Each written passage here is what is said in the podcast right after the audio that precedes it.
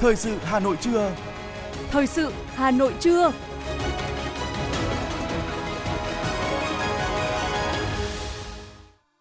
Quang Minh và Phương Nga xin kính chào và cảm ơn quý thính giả đang nghe chương trình thời sự của Đài Phát thanh và Truyền hình Hà Nội. Chương trình thời sự trưa nay, Chủ nhật ngày 11 tháng 12 năm 2022 sẽ chuyển tới quý vị một số nội dung chính sau đây. Sau 2 ngày thăm chính thức Đại công quốc Luxembourg, Thủ tướng Chính phủ Phạm Minh Chính và đoàn đại biểu cấp cao Việt Nam bắt đầu thăm chính thức Vương quốc Hà Lan theo lời mời của Thủ tướng Hà Lan Mark Rutte. Lần đầu tiên xuất khẩu hàng hóa của Việt Nam sang Mỹ đạt 101 tỷ đô la Mỹ, chiếm gần 30% kim ngạch xuất khẩu của cả nước. Triển lãm quốc phòng quốc tế 2022 tại Việt Nam đã gây ấn tượng cho khách tham quan về năng lực, tiềm lực công nghệ, vũ khí trang bị do công nghiệp Việt Nam sản xuất. Tuyệt đối không để thiếu hụt, đứt gãy chuỗi cung xăng dầu trong dịp cuối năm 2022 và dịp Tết Nguyên đán Quý Mão năm 2023. Trong phần tin thế giới có những tin chính như sau. Tổng thống Vladimir Putin khẳng định Nga có thể cắt giảm sản lượng dầu mỏ và từ chối bán dầu cho bất kỳ quốc gia nào áp giá trần của phương Tây với dầu của Nga. Với 12,6 tỷ euro, viện trợ của Đức cho Ukraine đang đứng thứ hai trên thế giới về giá trị sau Mỹ. Và sau đây là nội dung chi tiết. Thưa quý vị, trong khuôn khổ chuyến thăm chính thức Luxembourg, trưa ngày 10 tháng 12 theo giờ địa phương, Thủ tướng Phạm Minh Chính đã hội kiến Đại công tước Luxembourg Henry. Thủ tướng Phạm Minh Chính bày tỏ trân trọng tình cảm và sự quan tâm đặc biệt của Đại công tước dành cho Việt Nam, khẳng định Việt Nam coi trọng tăng cường hợp tác toàn diện với Luxembourg. Đại công tước Henry vui mừng được đón tiếp Thủ tướng Phạm Minh Chính thăm chính thức Luxembourg và cho biết Luxembourg rất chủ động, tích cực thúc đẩy chuyến thăm quan trọng này – bản thân Đại Công Tước đã cắt ngắn lịch trình công tác nước ngoài một ngày để kịp về đón Thủ tướng. Trong không khí chân tình, tin cậy, cởi mở, cuộc hội đàm giữa Thủ tướng và Đại Công Tước kéo dài hơn nhiều so với dự kiến, với nhiều nội dung quan trọng thiết thực. Đại Công Tước bày tỏ ngưỡng mộ Việt Nam trong kiểm soát dịch COVID-19, đánh giá cao những thành tựu phát triển kinh tế sau đại dịch và vai trò, vị thế uy tín ngày càng cao của Việt Nam trong khu vực và quốc tế. Nhân dịp này, Thủ tướng đã trân trọng chuyển lời mời của Tổng Bí thư Nguyễn Phú Trọng, Chủ tịch nước Nguyễn Xuân Phúc mời Đại công tước sang thăm Việt Nam trong năm sau, nhân kỷ niệm 50 năm thiết lập quan hệ ngoại giao giữa hai nước. Đại công tước vui vẻ nhận lời. Thủ tướng đã chia sẻ với Đại công tước về kết quả hội đàm và quyết tâm của chính phủ hai nước trong việc nhất trí tiếp tục coi trọng trụ cột đầu tư, đẩy mạnh hợp tác trên tất cả các lĩnh vực, trong đó có tài chính xanh, năng lượng tái tạo, kết nối logistics và sớm thiết lập đối tác chiến lược về tài chính xanh. Đại công tước Luxembourg Henry chia sẻ ấn tượng tốt đẹp về chuyến thăm Việt Nam 10 năm trước, bày tỏ thiện chí ủng hộ quyết tâm của chính phủ hai nước đưa quan hệ song phương sang giai đoạn phát triển mới. Đại công tước hết sức quan tâm đến việc tăng cường hợp tác trong ứng phó với biến đổi khí hậu, trong đó có đồng bằng sông Cửu Long của Việt Nam và nhất trí đẩy mạnh hợp tác trong vấn đề tài chính, đặc biệt là tài chính xanh. Đồng thời sẽ khuyến khích các doanh nghiệp Luxembourg đẩy mạnh đầu tư vào Việt Nam trên các lĩnh vực thế mạnh như chuyển đổi số, năng lượng tái tạo, hạ tầng chiến lược, thúc đẩy hợp tác về giáo dục và đào tạo, văn hóa, du lịch, giao lưu nhân dân. Cũng nhân dịp này, Thủ tướng trân trọng cảm ơn và đề nghị Đại công tước Luxembourg tiếp tục ủng hộ và tạo điều kiện thuận lợi cho cộng đồng người Việt Nam tại Luxembourg. Sau 2 ngày thăm chính thức Đại công quốc Luxembourg vào 17 giờ ngày 10 tháng 12 theo giờ địa phương, chuyên cơ chở Thủ tướng Chính phủ Phạm Minh Chính và đoàn đại biểu cấp cao Việt Nam tới sân bay quốc tế Schiphol, thành phố Amsterdam, bắt đầu thăm chính thức Vương quốc Hà Lan theo lời mời của Thủ tướng Hà Lan Mark Rutte. Dự kiến trong chuyến thăm chính thức Hà Lan, Thủ tướng Chính phủ Phạm Minh Chính sẽ có các cuộc hội kiến, hội đàm gặp các nhà lãnh đạo Hà Lan gồm Hoàng hậu Hà Lan, Thủ tướng Hà Lan Mark Rutte, Chủ tịch Thượng viện Hà Lan, Chủ tịch Hạ viện Hà Lan, thăm các cơ sở kinh tế lớn như khu công nghệ, cảng biển, dự diễn đàn doanh nghiệp Việt Nam Hà Lan và chứng kiến lễ ký các văn kiện hợp tác giữa hai nước, gặp gỡ cộng đồng người Việt Nam tại Hà Lan, Chuyến thăm Hà Lan của Thủ tướng Phạm Minh Chính góp phần củng cố, tăng cường, làm sâu sắc hơn quan hệ đối tác toàn diện Việt Nam-Hà Lan, trong đó thúc đẩy hợp tác phát triển các lĩnh vực mà Hà Lan có thế mạnh, Việt Nam có nhu cầu như kinh tế tuần hoàn, năng lượng tái tạo, chống biến đổi khí hậu.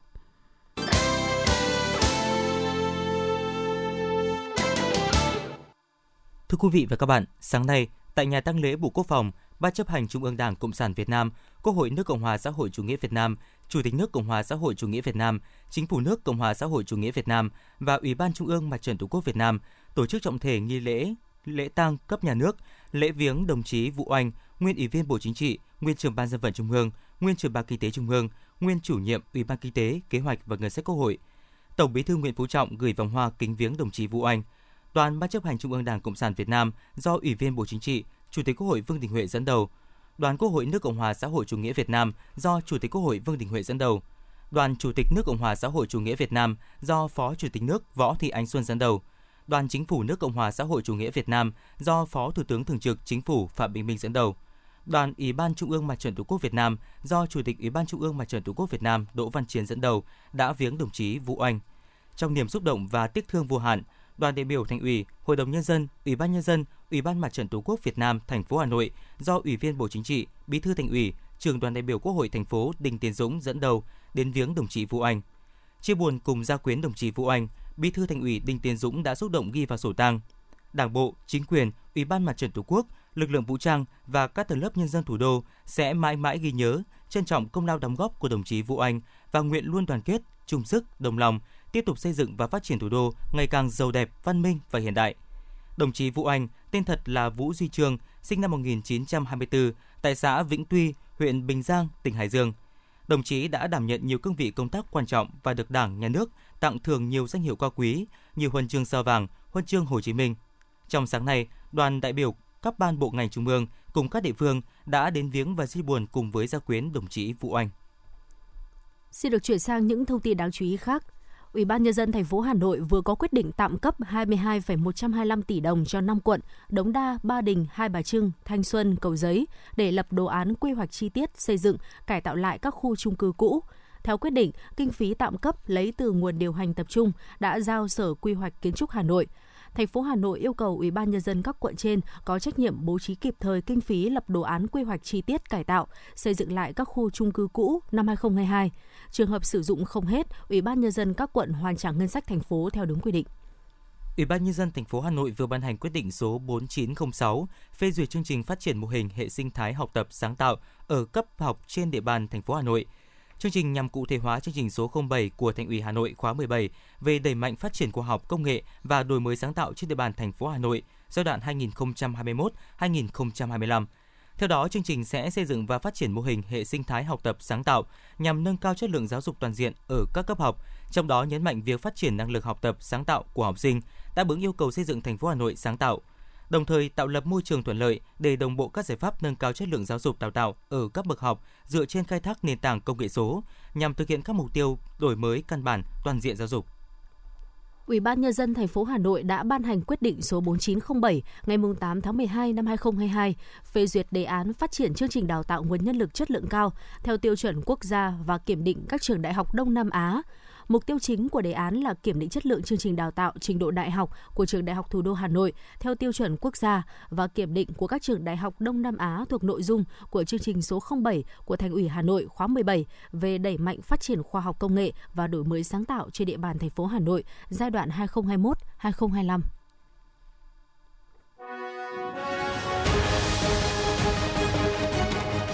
Thời sự Hà Nội, nhanh, chính xác, tương tác cao. Thời sự Hà Nội, nhanh, chính xác, tương tác cao.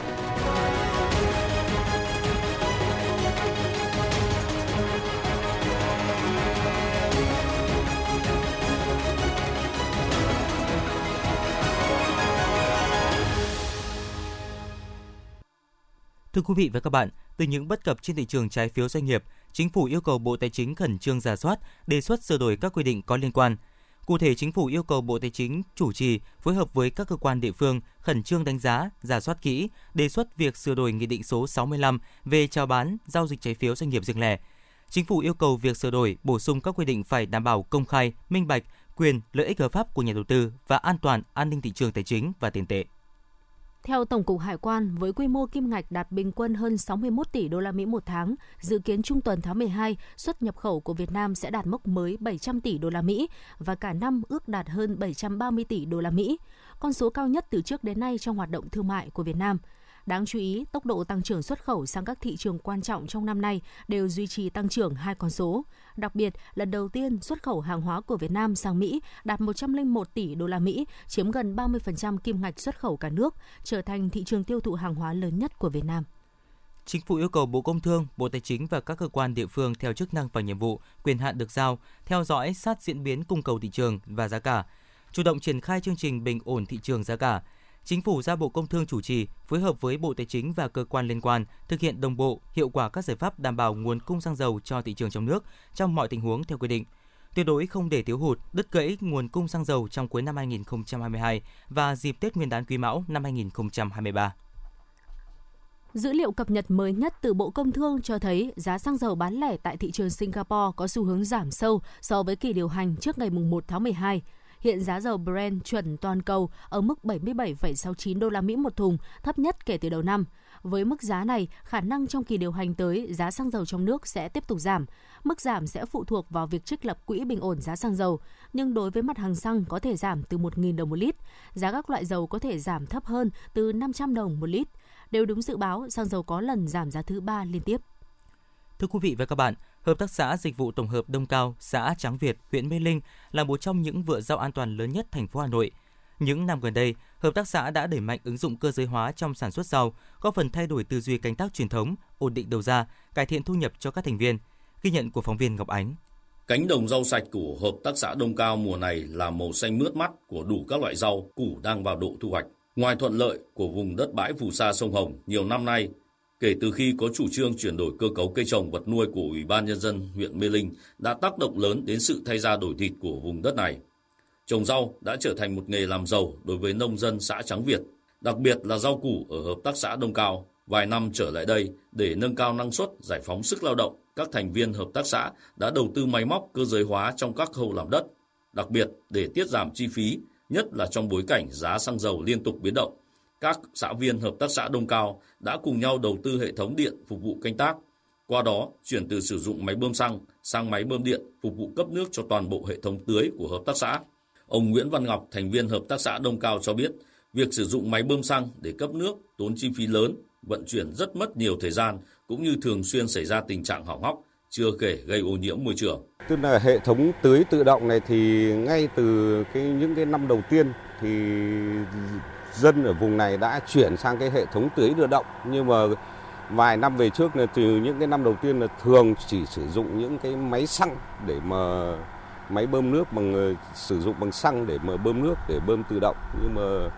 thời gian gần đây là được tháng ờ, 5 tháng 6 thuộc cái vùng ở này như thế là đã chuyển sang được là dân tự chủ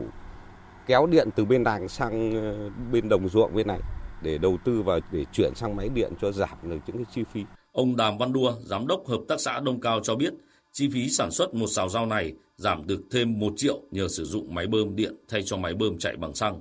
Bởi ngoài tiết kiệm hơn 500.000 đồng tiền nhiên liệu, bà con còn giảm được chi phí sửa chữa cũng như nhân lực vận hành. Thời gian tới, hợp tác xã sẽ tiếp tục nghiên cứu cải tiến hệ thống tưới tiêu tự động để tiết giảm chi phí canh tác, nhân công lao động cho các giáo viên. Nhận định tình hình sâu bệnh hại trên rau năm nay, ông Đàm Văn Đua cho rằng thời tiết năm nay ấm hơn so với mọi năm. Đây là yếu tố khiến nhiều loại sâu bệnh phát triển mạnh trên diện rộng. Năng suất vì thế cũng giảm đi, trong khi công chăm sóc lại tăng lên đáng kể. Để hạn chế sâu bệnh và canh tác rau an toàn, Hợp tác xã Đông Cao đã triển khai nhiều giải pháp như tuyên truyền, vận động bà con xã viên tăng sử dụng các loại bẫy côn trùng, điều chỉnh lượng phân bón, nước tưới phù hợp. À, với cái ờ, áp dụng khoa học của chúng tôi áp dụng rất là nhiều năm nay rồi, nhưng mỗi một năm thì chúng tôi đúc kết một kinh nghiệm để áp dụng làm sao cái ờ, khoa học ờ, mà đáp ứng được cái nhu cầu của thị trường và cái nhất là cái đầu vào của bà con nông dân rồi cái giảm thiểu. Ví dụ những năm thì chúng tôi khoảng độ ờ, à, 2 triệu đến 3 triệu nhưng trong cái thời điểm chúng tôi đang có những cái đường điện kéo sang rồi thì nó sẽ giảm thiểu cái đầu vào nó khoảng độ đạt khoảng độ 2 triệu trên một xào khi cái đầu vào. Và cái đầu ra thì chúng tôi sẽ sẽ căn cứ theo cái giá thị trường phù hợp được cái nhu cầu của bà con nông dân. Ông Bùi Mạnh Tiến, trưởng trạm trồng trọt và bảo vệ thực vật Mê Linh, Chi cục trồng trọt và bảo vệ thực vật Hà Nội đánh giá, thời tiết ấm vừa là điều kiện thuận lợi cho cây trồng phát triển, vừa là yếu tố khiến các loại sâu bệnh hại phát triển mạnh để kịp thời hỗ trợ bà con nông dân phòng trừ sâu bệnh và duy trì vùng sản xuất rau an toàn. Trạm đã cắt cử cán bộ bám sát ruộng vườn khi mật độ sâu bệnh hại cao, đơn vị sẽ thông báo trên loa truyền thanh và hướng dẫn phòng chống sâu bệnh trực tiếp. Ông mùi Mạnh Tiến nói. Thì đối với lại rau vụ đông năm nay thì có một số đối tượng gây hại như là sâu tơ, ờ, bọ nhảy cũng đã gây hại trên đồng ruộng. Thì đối với lại cái việc như vậy thì chúng tôi cũng ờ, giao cho cán bộ thực hiện chỉ đạo tại vùng ấy, thì bám sát đồng ruộng và hướng dẫn bà con nông dân ờ, chăm sóc và phòng trừ và cái giai đoạn mật độ cao tới ngưỡng thì thông báo ở trên loa truyền thanh rồi thông báo trực tiếp hướng dẫn ở ngoài đồng ruộng để tạo sự lan tỏa ra các hộ khác. Ngoài cái việc thông báo trên loa truyền thanh và hướng dẫn trực tiếp thì trạm cùng với tri cục cùng với phối hợp với hợp tác xã cũng đã tổ chức các lớp tập huấn ngắn hạn, dài hạn để hướng dẫn bà con nông dân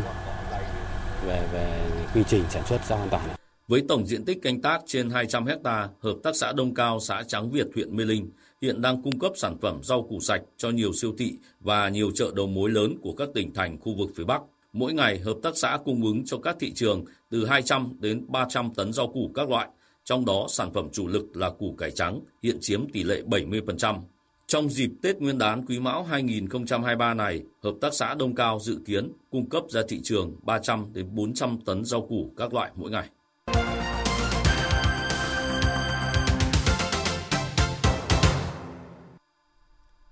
Triển lãm Quốc phòng quốc tế 2022 đã chính thức bế mạc vào chiều ngày 10 tháng 12. Lần đầu tiên được tổ chức tại Việt Nam, triển lãm đã gây ấn tượng cho khách tham quan về năng lực, tiềm lực công nghệ, vũ khí trang bị do công nghiệp Việt Nam sản xuất. Theo ban tổ chức, đã có hơn 60.000 lượt người tham quan triển lãm Quốc phòng quốc tế 2022. Ngoài các đơn vị trong nước, triển lãm cũng thu hút các tập đoàn, doanh nghiệp đến từ 30 quốc gia tham gia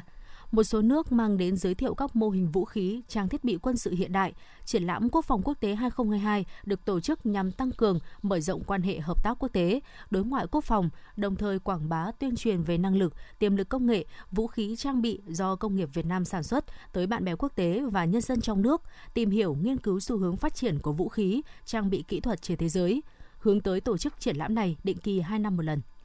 Ban tuyên giáo Thành ủy Hà Nội đã có hướng dẫn số 81 về tuyên truyền kỷ niệm các ngày lễ lớn và sự kiện lịch sử quan trọng trong năm 2023. Theo đó, căn cứ hướng dẫn của Ban tuyên giáo Trung ương về tuyên truyền kỷ niệm các ngày lễ lớn và sự kiện lịch sử quan trọng trong năm 2023, trên địa bàn thành phố sẽ tập trung tuyên truyền sâu rộng về truyền thống lịch sử, văn hóa và cách mạng của dân tộc của Thăng Long Hà Nội ngàn năm văn hiến, anh hùng, thành phố vì hòa bình, thành phố sáng tạo. Thông qua các hoạt động tuyên truyền kỷ niệm, tạo sự thống nhất cao trong Đảng bộ thành phố, sự đồng thuận xã hội để triển khai thực hiện có hiệu quả đường lối chủ trương của Đảng, chính sách pháp luật của nhà nước và phương hướng nhiệm vụ của thành phố trong năm 2023. Thưa quý vị và các bạn, 50 năm đã trôi qua nhưng giá trị lịch sử, ý nghĩa thời đại và không khí hào hùng của chiến thắng Hà Nội Điện Biên Phủ trên không vẫn vẹn nguyên trong ký ức của đồng bào, của chiến sĩ cả nước, nhất là với quân và dân Hà Nội. 12 ngày đêm rực lửa cuối năm 1972 ở Hà Nội sẽ mãi mãi được lưu dấu trong lịch sử dân tộc, song hành cả niềm vinh quang, tự hào về sức mạnh của thế trận chiến tranh nhân dân, cùng những hy sinh mất mát to lớn của quân và dân thủ đô. Trong chiến thắng ấy, cùng với các đơn vị bộ đội chủ lực, có phần đóng góp không nhỏ của các đội tự vệ trong nhiều nhà máy, đơn vị. Ở độ tuổi ngoài 90, nhưng ông Trần Hữu Hội, nguyên tiểu đoàn trưởng tiểu đoàn 86, trung đoàn 274, sư đoàn 361, quân chủng phòng không không quân, trực tiếp tác chiến bảo vệ vùng trời phía tây nam Hà Nội, vẫn nhớ như in chiến dịch 12 ngày đêm Hà Nội, Điện Biên Phủ trên không. Đặc biệt là vào đêm ngày 26 tháng 12, đêm giặc Mỹ đánh phá Hà Nội ác liệt nhất. Ông Hội là người đã trực tiếp bắn tên lửa phủ đầu, bắn rơi chiếc B-52 từ xa trước khi đến Hà Nội 10 km. Bên đến B-52 nó bay tuần độ cao 9 cây thì đến theo cái phương pháp gốc tà. Tức máy bay càng xa thì gốc tà càng nhỏ. Và máy bay vào gần cùng một cự ly nhé, cùng một độ cao càng vào gần thì gốc tà càng lớn. Đến phủ đầu thì cái trận đã báo đến ba ba quả liền anh em quan sát mặt đất ấy, bằng khoa học đấy thì đã thông báo cho xuống cho bác là, là cái lọt bắn của anh là rơi bắn rơi được hai chiếc Cùng với trận địa của lực lượng chính quy tham gia chiến dịch, trận địa pháo cao dạ xạ 14,5 ly của những chiến sĩ cao sao vuông nhà máy cơ khí Lương Yên, nhà máy cơ khí Mai Động, nhà máy gỗ Hà Nội tại Vân Đồn, ngoài bãi sông Hồng đã làm nên kỳ tích bắn rơi máy bay F-111 cánh cụp cánh xòe trong trận chiến 12 ngày đêm cuối năm 1972. Ông Nguyễn Văn Hùng, nguyên quản đốc nhà máy cơ khí Lương Nghiên, xạ thủ số 1 của nhà máy cơ khí Lương Nghiên, nói: Đồng chí giám nhận được lệnh chỉ huy là gì? Dẫn đường máy bay từ xa vào trên 200 cây số dẫn vào. Khi dẫn vào trăm rưỡi đến gần 100 thì đồng chí giám hô mất mục tiêu. Tất cả các khẩu đội chú ý phương vị 10 góc độ 45 điểm xạ dài đồng chí dám hô thế thì tất cả đơn vị đã chuẩn bị chỉ có tích tắc thôi chí hô dám bắn. Thế là thôi lúc cái là đúng góc độ này rồi đúng phương vị này rồi đúng cái đường bay rồi thì đạp cò. Nửa đêm như anh hùng nói là có một cái xe của quân khu thủ đô cái xe, xe mô tô người ta đi xuống người ta báo là vừa rồi các đồng chí ở đây có nổ súng không? Có. Thế hỏi số lượng đạn như thế nó bảo nếu không có gì thay đổi thì ở trên đang đang đang đang xét công nhận thì có thể trận địa này nổ súng và bắn rơi một F-111. 6 giờ sáng rồi thì nó mới có cái tin chính thức đến là trận địa này bắn rơi thì lúc bây giờ các bố này mới gieo hò. Những người tự vệ, pháo thủ của thủ đô ngày đó đã cao tuổi, không ít người đã về với tổ tiên. Với những người ở lại, ký ức về tình yêu thủ đô dưới mưa bom bão đạn chưa bao giờ phai mờ trong tâm trí họ. Ông Nguyễn Công Cường, pháo thủ số 1 của nhà máy gỗ Hà Nội năm 1972 bày tỏ. Mặc dù là rất là vui mừng và sung sướng, nhưng mà chỉ có từ ờ, khẩu pháo bên này nói vọng sang khẩu pháo bên kia thôi. Chứ còn tuyệt đối là không có rời rời trận địa. Sau 50 năm, hình ảnh thủ đô Hà Nội bị tàn phá, ký ức về những ngày tháng anh hùng, chiến công anh dũng của quân và dân Hà Nội một lần nữa được sống dậy thật cảm động qua ký ức của những nhân chứng đã làm nên lịch sử. Với những người làm nên chiến thắng ấy, họ vẫn đang truyền lửa cho thế hệ trẻ bằng cách giáo dục truyền thống, kể chuyện lịch sử trong mỗi dịp kỷ niệm chiến thắng hay trong ngày thành lập Quân đội Nhân dân Việt Nam. Những việc làm nhỏ bé của họ góp phần để thế hệ trẻ của thủ đô mãi ghi nhớ và tự hào về những ngày gian lao mà anh Dũng năm xưa.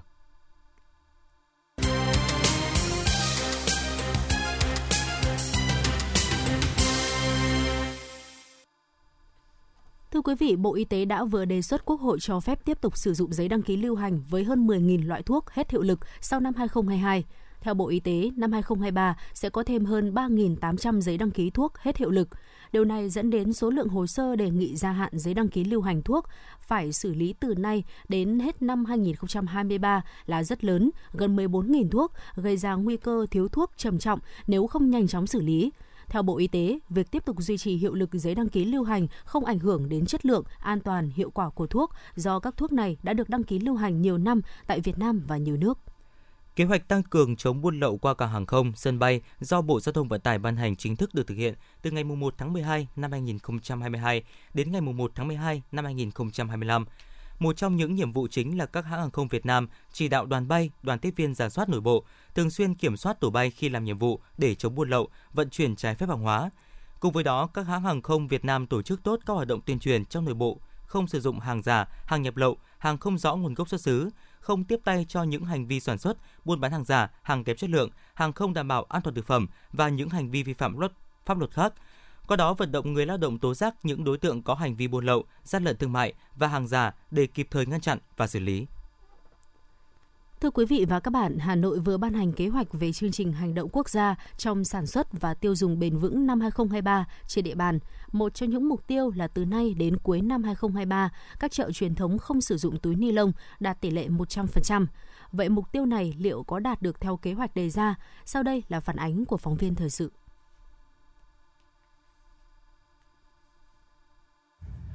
Tại chợ Nghĩa Tân, túi ni lông được các tiểu thương và người mua hàng sử dụng phổ biến. Chính bởi sự tiện lợi và giá thành phù hợp nên mặc dù nhiều tiểu thương đã từng có ý định chuyển đổi từ túi ni lông khó phân hủy sang túi ni lông thân thiện với môi trường hoặc các hình thức khác như dùng hộp, dùng lá chuối nhưng không thành công. Bà Trần Thị Nga, tiểu thương chợ Nghĩa Tân, quận Cầu Giấy, Hà Nội cho biết. Giá thành các cái loại túi mà chúng tôi đang dùng là chỉ là 40.000 một cân thôi. Nhưng mà khách hàng sẵn sàng xin 3 4 cái thì chúng tôi vẫn cho Thế nhưng mà ví dụ như dùng túi mà lại thân thiện với môi trường mà khách hàng xin ba bốn cái cũng thấy sốt ruột chứ. Không đáp ứng được không xin cho người ta xin thì người ta lại mình sẽ mất khách hàng. Chia sẻ của bà Trần Thị Nga cũng là tâm lý của nhiều tiểu thương tại các chợ truyền thống khác. Chính vì vậy, khi biết Hà Nội có kế hoạch từ nay đến cuối năm 2023, mục tiêu các chợ truyền thống không sử dụng túi ni lông đạt tỷ lệ 100% thì họ cũng có nhiều tâm tư. Một số tiểu thương bày tỏ. Cái giá thành nó vừa phải, bà con còn dùng được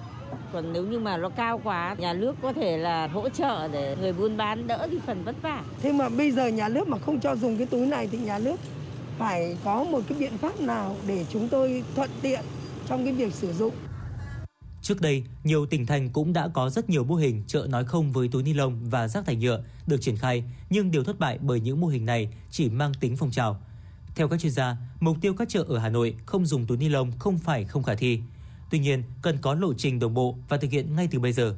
Tiến sĩ Hoàng Dương Tùng và giáo sư tiến sĩ Đặng Kim Chi, chuyên gia môi trường, nêu ý kiến. Thế thì phải đồng bộ khi mà các cái giá nó lên đúng không? Và người ta phải suy nghĩ người ta không cho không nữa và cũng dần dần cũng chuyển qua như là các cái siêu thị anh muốn cua thì anh phải trò trả thêm tiền nhưng lúc đấy thì người ta sẽ tự giác là người ta sẽ mang những cái túi sử dụng nhiều lần phải có những chính sách hỗ trợ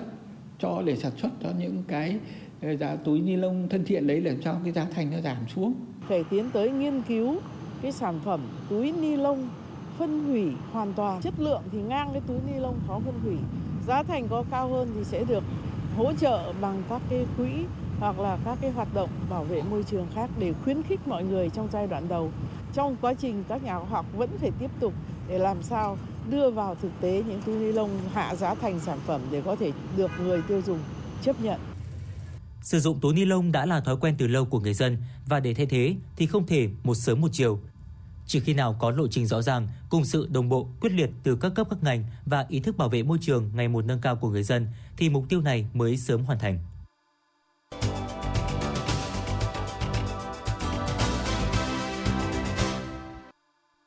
Xin chuyển sang phần tin thế giới. Phản ứng trước việc các nước phương Tây mới đây thông qua áp mức giá trần 60 đô la Mỹ một thùng đối với dầu xuất khẩu của Nga, Moscow có động thái quyết liệt. Tổng thống Vladimir Putin khẳng định Nga có thể cắt giảm sản lượng dầu mỏ và từ chối bán dầu cho bất kỳ quốc gia nào áp giá trần của phương Tây với dầu của Nga. Theo Tổng thống Nga Putin, quyết định áp giá trần của các nước phương Tây đối với xuất khẩu dầu Nga sẽ gây thiệt hại cho thị trường năng lượng thế giới, làm giảm đầu tư vào lĩnh vực dầu mỏ và khiến giá dầu thô toàn cầu tăng vọt. Ông Putin nhấn mạnh giá trần sẽ không gây ra hiệu quả tiêu cực nào với doanh thu của Nga vì ngưỡng 60 đô la Mỹ một thùng do các nước phương Tây đưa ra tương ứng với mức giá bán của dầu Nga hiện nay. Với 12,6 tỷ euro, viện trợ của Đức cho Ukraine đang đứng thứ hai trên thế giới về giá trị sau Mỹ. Theo số liệu của Viện Kinh tế Thế giới ở Kiel, chính phủ Đức đã chuyển trực tiếp 5,45 tỷ euro thông qua những khoản hỗ trợ tài chính, viện trợ nhân đạo và cung cấp vũ khí cho Ukraine trong năm nay.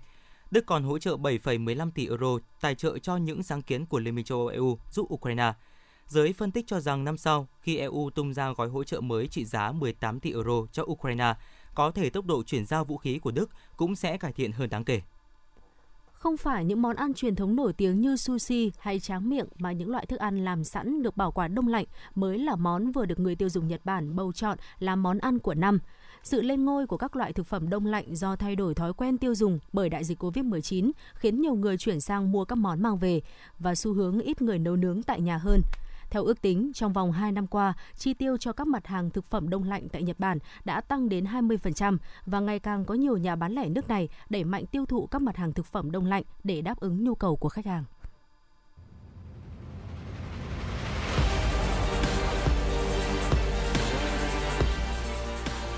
Bản tin thể thao Bản tin thể thao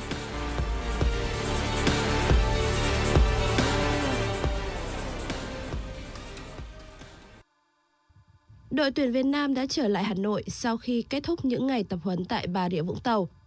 Trong thời gian tập huấn, ban huấn luyện đã tập trung chủ yếu cho các nội dung rèn về chiến thuật và củng cố nền thể lực cho các cầu thủ.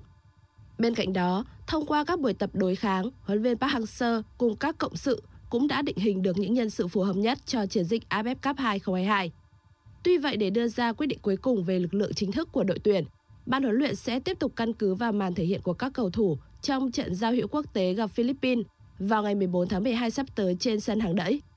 Trận đấu được đánh giá là màn tổng duyệt không chỉ đối với đội tuyển Việt Nam mà còn đối với cả đội khách Philippines trước thềm đấu trường khu vực. Thầy trò Ren Park sẽ có 3 buổi tập trước khi chính thức bước vào thi đấu giao hữu với Philippines vào ngày 14 tháng 12 trên sân hàng đẫy. Đêm qua và dạng sáng nay đã diễn ra hai trận tứ kết tiếp theo của World Cup 2022. Ở trận đấu đầu tiên, Bồ Đào Nha được đánh giá cao hơn Maroc Tuy nhiên, đội bóng châu Âu lại gây thất vọng lớn khi chơi bế tắc trước một Maroc phòng ngự phản công xuất sắc.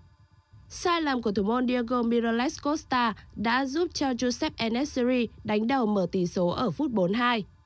Trong khoảng thời gian còn lại, Bồ Đào Nha tấn công dồn dập nhưng trước hàng phòng ngự chơi tốt của Maroc, đội bóng huấn viên Santos lâm vào bế tắc.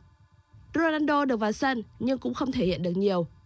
Trung cuộc Maroc giành chiến thắng 1-0 trước Bồ Đào Nha để trở thành đội bóng châu Phi đầu tiên giành vé vào bán kết một kỳ World Cup.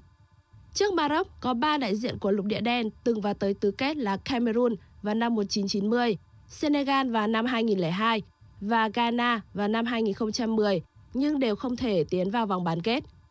Tính đến thời điểm hiện tại, Maroc là đội bóng có hàng thủ tốt nhất tại World Cup 2022 khi mới một lần bị thủng lưới và đó cũng là bàn phá lưới nhà của chính đội bóng này. Trong khi đó, ở trận tứ kết giữa Anh và Pháp đã diễn ra màn đôi công hấp dẫn. Pháp có màn mở tỷ số sau cú sút xa tuyệt đẹp của Chonameni ở phút 17 của trận đấu. Tuy nhiên đến phút 54, Harry Kane đã gỡ hòa một đều cho Anh trên chấm 11 mét. Đến phút thứ 78, Oliver Giroud lại tỏa sáng giúp Pháp lần thứ hai vượt lên dẫn trước. Đến phút thứ 84, đội tuyển Anh được hưởng quả 11 mét thứ hai ở trận đấu này nhưng Harry Kane đã sút hỏng, qua đó để thua 1-2 trước Pháp. Như vậy, ban tổ chức đã xác định được hai trận bán kết World Cup 2022 là Argentina gặp Croatia diễn ra vào lúc 2 giờ ngày 14 tháng 12 và Pháp gặp Maroc diễn ra vào lúc 2 giờ ngày 15 tháng 12. Dự báo thời tiết khu vực Hà Nội ngày và đêm 11 tháng 12. Trời nhiều mây, có mưa ở vài nơi, sáng sớm có sương mù và sương mù nhẹ rải rác, gió đông bắc cấp 2, cấp 3, trời rét. Nhiệt độ thấp nhất từ 14 tới 16 độ, nhiệt độ cao nhất từ 17 tới 19 độ.